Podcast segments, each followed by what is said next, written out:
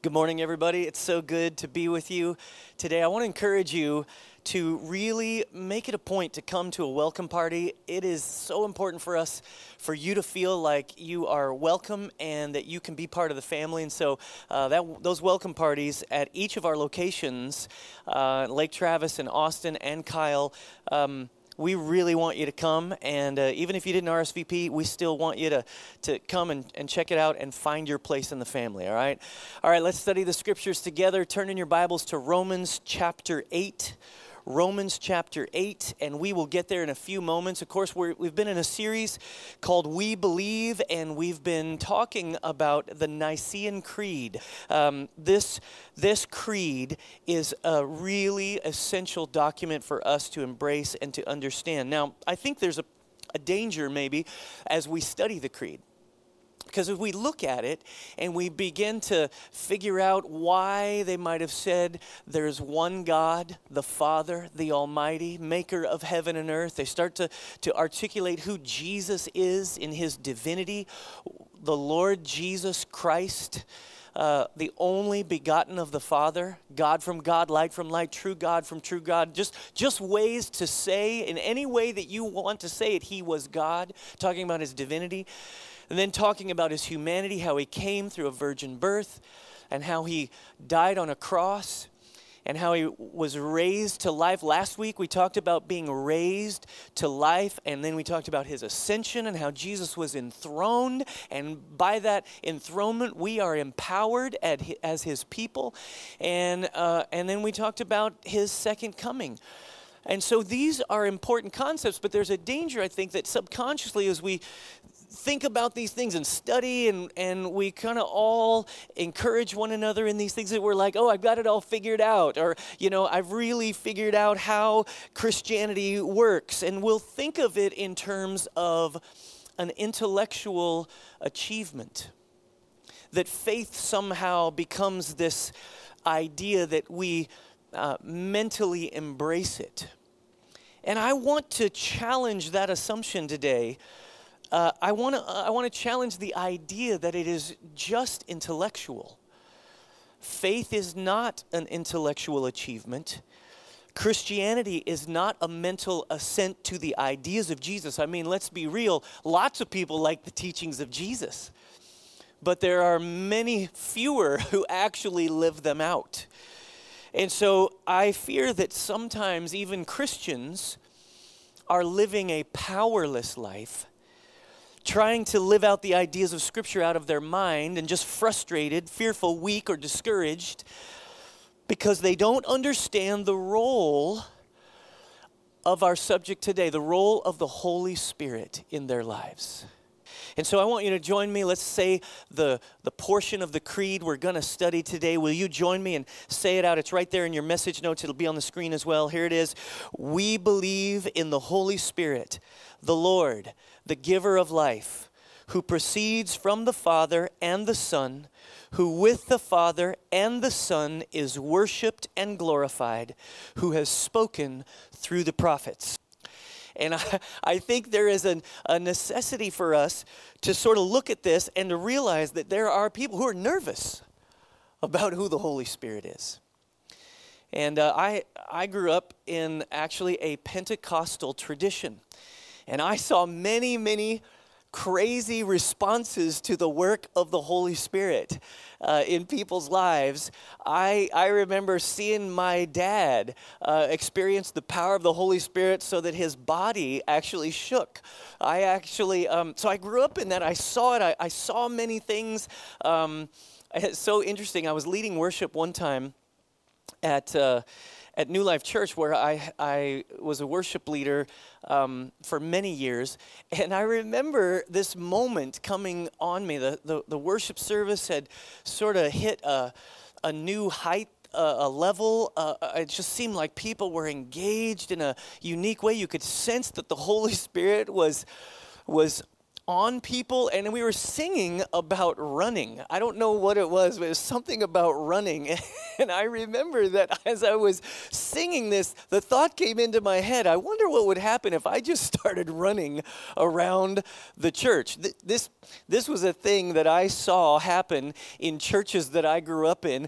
People would get so excited, they just couldn't stand it, and they just would start running, you know, uh, running around the, the, the the worship center or the church building or whatever it was. And that may sound so strange to you, but people were responding to God with their bodies. So, uh, you know what I did? We were singing it, and, and I, I went through one, two choruses or something, and then I just thought, I'm doing this. And it was almost like a surrender moment, almost like I was yielding to something, and I just took off. down the off the stage and started running around. And here's the, the hilarious thing about it was people just started following me.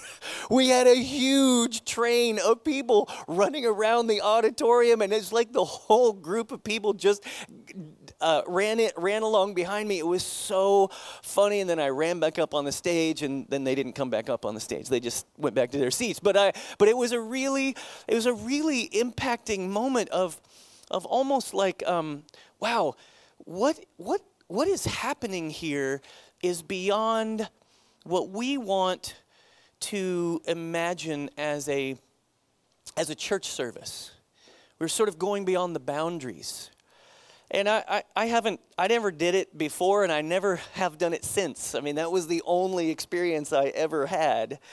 And uh, I'm sure it weirded some people out uh, when I did it who were in attendance there.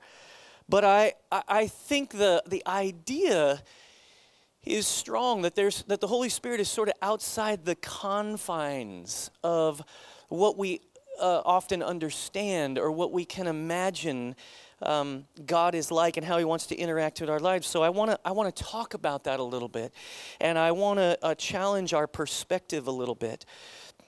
And the creed helps us really understand this and understand how the Holy Spirit relates to the Father and the Son. And so, uh, the first thing I want to tell you is the Holy Spirit is equal with the Father and the Son. That's what the writers of the Creed were trying to say here in this section. They're saying that the Lord is the Father, the Son, and the Holy Spirit. And you can see the pattern that they've used. They've used God, the Father, the Almighty, maker of heaven and earth, and they used Jesus Christ, uh, Lord Jesus Christ. They used the word Lord on purpose. And here it is again. We believe in the Holy Spirit, the Lord, the giver of life. He's, they're saying that just as the Father created everything, and just as Jesus participated in the creation of all that is, so the Holy Spirit also participated in the creation of everything. He is the giver of life. In fact, if you look at the one of the first verses in the Bible, Genesis 1 chapter, chapter 1 verse 2 you will see that the, the scriptures say and the spirit of god was hovering over the waters and i, I think the trinity is a, is a difficult concept for some. Um, and, but it is, it is a really meaningful idea because what it means is from, the, from, from wherever, whatever, whatever uh, moment we come to the Lord, whatever moment we come to faith, we have to understand in that moment that He is a relational being. And the Trinity emphasizes that, that He is Father, Son, and Holy Spirit. And they have a mutually loving, giving, and serving relationship among themselves. And what God is doing when we come to faith is He's inviting us into that very relationship. He's inviting us into that relationship. So, this this little um, this little conflict within the Eastern Western Church it actually has a term. If you want to impress your friends at dinner parties, um, it's called the filioque, the filioque, and it is a, a, technical term for this this little phrase and the Son. But um, once again, we're trying to emphasize that the Holy Spirit is equal to the Father and the Son, and so the Father and the Son are worshipped and glorified. So is the Holy Spirit, and he is the one who spoke through the prophets. And so let's look at the Holy Spirit as the giver. Let's start at Romans 8, and, uh, chapter 8, verse 9. Uh, I know you think we'd never get there, but here we are. Romans 8, 9. You can follow along in your message notes or in your scripture. Here's what it says It says, But you are not controlled by your sinful nature, you are controlled by the Spirit, if you have the Spirit of God living in you. And remember that those who do not have the Spirit of Christ living in them do not belong to Him at all and Christ lives within you. So even though your body will die because of sin, the Spirit gives you life because you have been made right with God. The Spirit of God who raised Jesus from the dead lives in you. Jesus was the first one to be filled with the Spirit, the first human to actually have that as part of the power, the resurrection power and life that came into him. He says that that that same spirit lives in you. And just as god raised jesus christ from the dead he will give life to your mortal bodies by this same spirit living within you. Therefore dear brothers and sisters you have no obligation to do what your sinful nature urges you to do. For if you live by its dictates you will die. But if through the power of the Spirit you put to death the deeds of your sinful nature, you will live. For all who are led by the Spirit of God are children of God. So you have not received a spirit that makes you fearful slaves. We don't have to be afraid of God.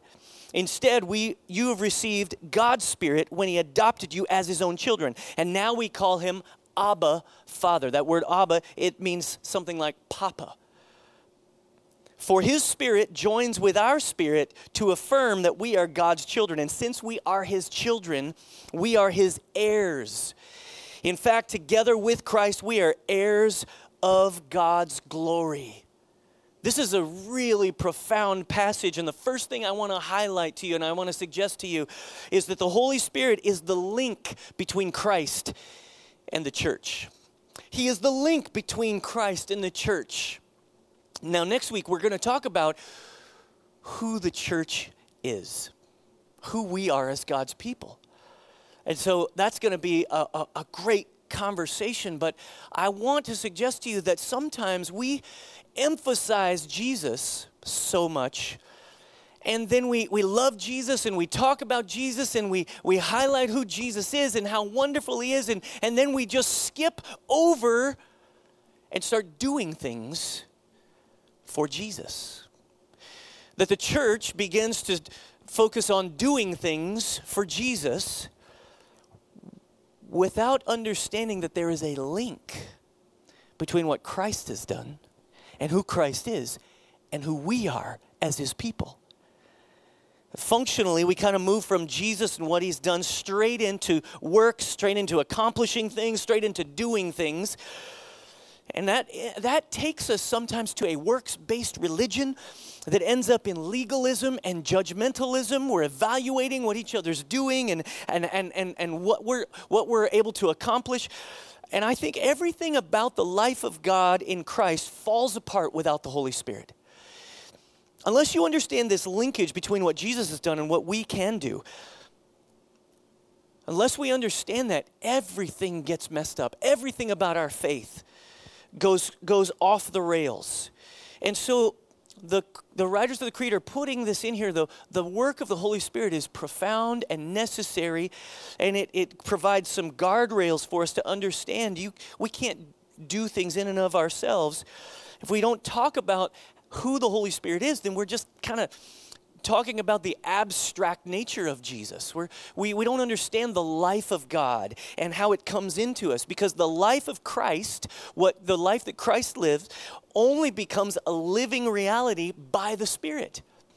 The life of Christ in you and the life of Christ in me, the life He wants to live through us, only happens by the power of the Holy Spirit. It is the only way it works. It's not an intellectual concept, it is a, it is a living reality. And so the Holy Spirit makes everything come to life. We live out the mystery of our faith under the power of the Holy Spirit that's inside us. The second idea I want you to understand is the Holy Spirit is the presence of God here with us. The presence of God here with us. Jesus himself made this clear before he, he left his disciples. He was getting ready to go to the right hand of the Father. He was leaving the earth after being resurrected from the dead. And here's what he told. Here's what he told his disciples in John chapter 16, verse 7. John 16, verse 7. You can read it right there in your message notes, you can turn there in your Bible. Here's what it says it says, it talks about the helper, who the Holy Spirit is as the helper. Nevertheless, I tell you the truth, it is to your advantage that I go away. For if I do not go away, the helper will not come to you.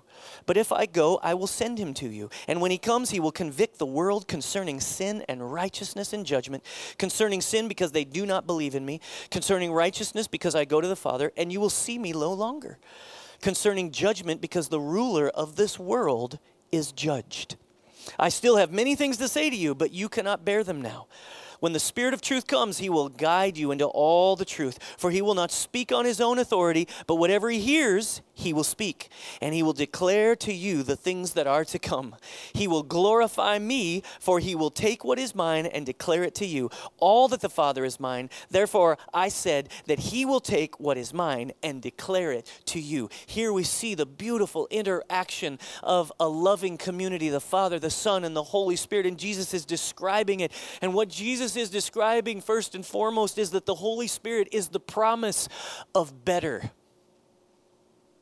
Of better. Now, you have to imagine what the disciples would have heard in their minds as they listened to Jesus say, It's to your advantage, or it's better for you that I'm going to leave. They saw years of miracles, incredible signs and wonders, and, and he was saying to them, Now I'm going to leave, and it's going to be awesome for you. And they're thinking to themselves, How can this be? This, this can't be the way it's going to happen.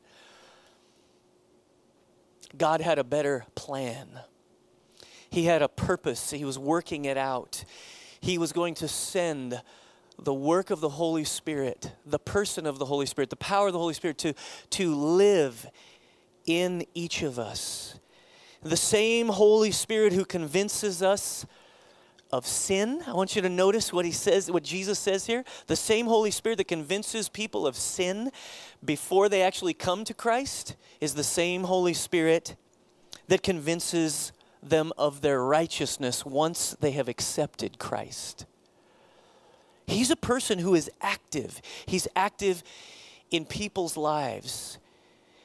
He wants to convince them of their need for Jesus. He wants to convince them, once they've recognized their need for Jesus, that they are righteous, justified, and that they've received all that they need for life and for godliness, that they are God's children. The Holy Spirit is con- not only convincing people of their need for Jesus and their, as He convicts them of their sin, but then once we come to faith, there is a shift. There's something that happens. He's not focusing on sin anymore, He's focusing on righteousness and power to overcome sin. Does he still convict of sin? Sure, he does. But it is within the context of this isn't who you really are as a child of God. This isn't who you are as God's a son or daughter. Don't let this stuff take over your lives. He's convincing us that, that Jesus is enough, that Jesus is all. You know, some people wonder, like they're trying to figure out you know, what is, um, what is of Christ and what is not? You know, what what's the right spirit to accept into our lives. And sometimes, you know, people are, are, are, concerned, they're not sure when people are talking about religion. What do they really mean? We're talking about a God as a spirit, and, and, and, and we got a lot, of, a lot of New Age philosophy that is in our culture and in our city. And the question really becomes what now? It sounds kind of like you're talking about God, but are you really talking about the same spirit that, that I'm talking about? That's a, that's a big question. And one of the ways you can tell, one of the ways you can tell who they're talking about is whether or not that spirit glorifies Jesus, whether or not that spirit lifts up Jesus as the central character of the Christian faith. Whether or not it lifts up Jesus and his sacrifice for sin, his coming to the earth. And so the Holy Spirit is this person who's convincing us of these things. And I think it's important to see that he there are in the scripture, all through the scripture, there are two complementary ways in which to see and to understand and describe the Holy Spirit. And the first way to see him is as a person. As a person. I want to submit to you that God's personal presence has come to us. That if Jesus is at the right hand of the Father, even now, the scripture says, praying for us, interceding for us, that the Holy Spirit is here within us. He is here among us. His God's personal presence with us in a moment of struggle or in a moment of encouragement or in a, a moment of of, of, of power that is given to us. We see him as a person who's helping to free us. 2 Corinthians 3 17 through 18 says, Now the Lord is the Spirit, and where the Spirit of the Lord is, there is freedom. And we all who with unveiled faces reflect the Lord's glory are being transformed into his image with ever increasing glory, which comes from the Lord, who is the Spirit. Here's that language again. Talking about him as a person who, when wherever he is present, there is something that indicates freedom, that he's freeing people. I want you to notice what it says here. Where the Spirit of the Lord is, there is freedom. And I want you to see this little phrase freedom is not the absence of something, but the presence of someone.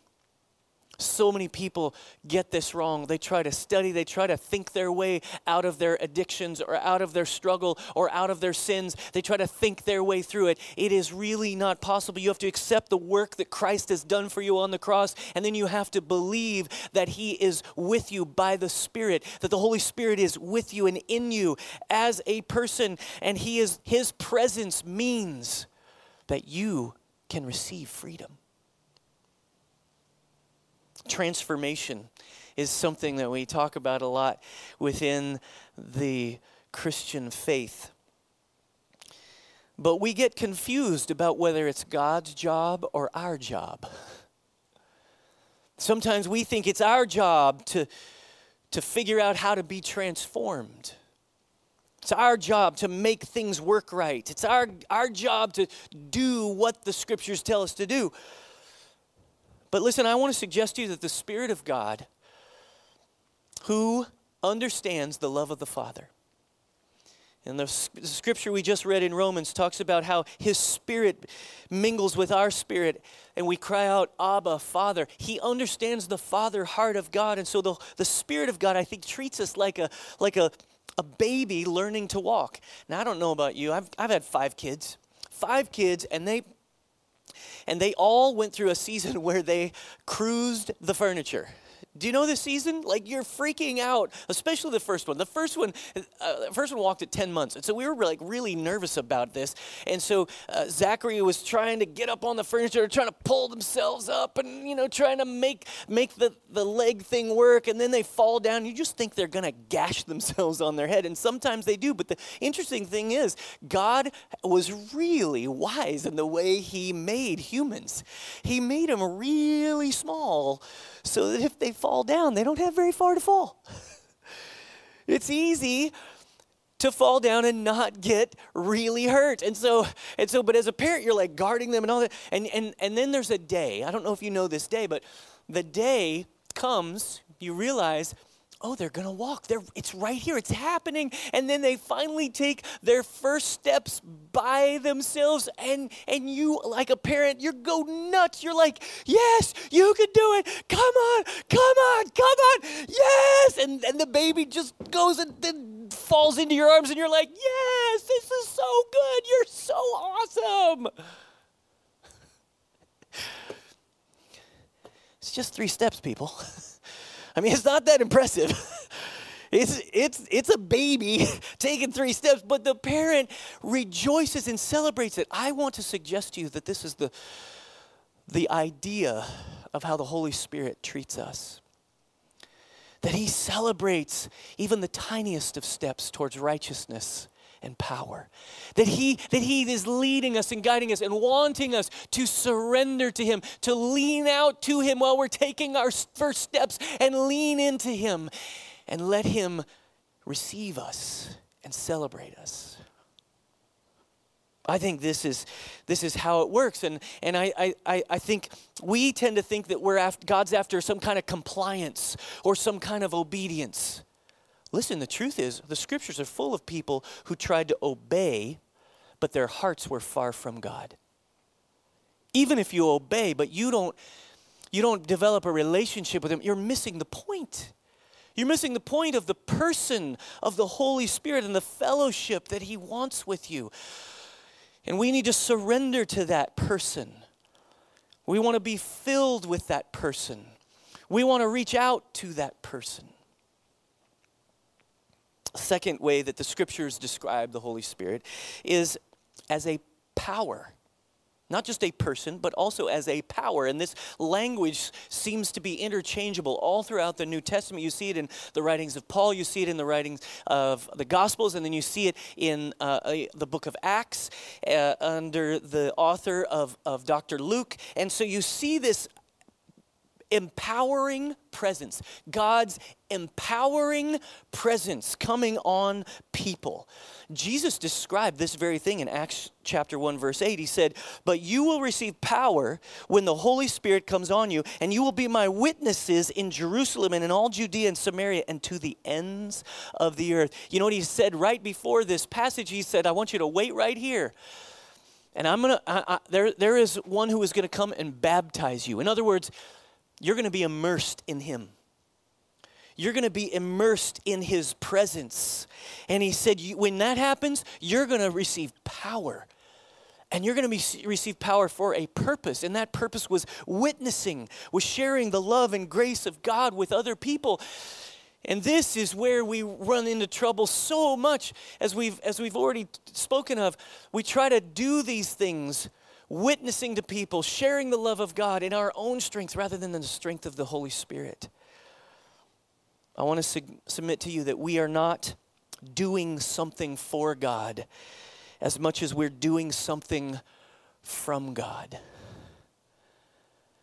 That we're not doing anything in and of ourselves for Him. He doesn't really need us to do anything. He's strong enough, He's powerful enough, He can create anything. He, but He has invited us into a relationship, into a friendship. And He, he says, he, he says, Come and I want you to I want you to be part of who I am. I want you to get who I am inside of you. I, I, want you to understand who I am and how deep my love is for you. And, and as a father, and you cry out to me as a, as a dad, and you look to me, and the Spirit comes into you and fills you up and begins to empower you to do something not for God, but from God. It changes the whole narrative. Life and power are no longer about doing good things, but about making sure we're plugged into the source of life. Sometimes we want to help God out, but you know what he said right before he said what he said to the disciples in Acts 1:8? He said, I want you to wait. Just wait. Just wait. Wait for the work of the Holy Spirit. And the Spirit of God comes upon us and He plugs us in to the source of life. I, I want to su- submit to you that the Holy Spirit is kind of like electricity. You know, you, you plug in the light, you plug in the radio, you try to turn it on, there's nothing. We have to be plugged into the source of power, and the Holy Spirit is that source and his power begins to flow through us and that's how freedom begins to be displayed.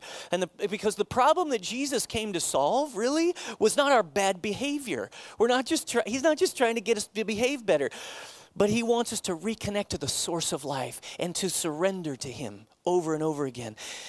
David was just such a man that we see the surrender in. And if you look at psalm 51 this is after he had failed miserably with Bathsheba, and he had he had actually done some really awful and terrible things. And he, he, writes this psalm and he says, Have mercy on me, O God, according to your unfailing love, according to your great compassion, blot out my transgressions, wash away all my iniquity, and cleanse me from my sin. Create in me a pure heart, O God and renew a steadfast spirit within me. Do not cast me from your presence or take your Holy Spirit from me. Restore to me the joy of your salvation and grant me a willing spirit to sustain me. Listen, if we make salvation only about forgiveness, that we're just being forgiven over and over again. It's like a it's like that math teacher that invites you up to write the equation on the board and you're super nervous and you go in front of the whole class and you're trying to write it out and then and, and then you you do the equation but but the teacher comes up and says this it's wrong. It's totally wrong, but there's good news. You get to do it all over again. She erases the whole board and you get to do the math equation again. This is not good news to do it over and over and over again without getting it right. That's not what God has in mind for us.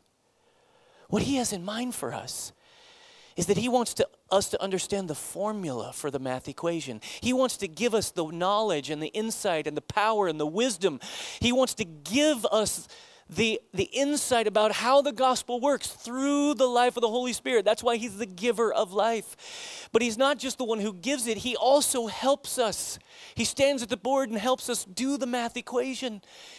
He empowers us, he strengthens us. And this is what David went through here. He says, he says, "Lord, forgive me, wash my sins away, but don't just wash my sins away. Create in me something clean again, but in addition to that, give me a steadfast spirit." Give another translation says a loyal spirit.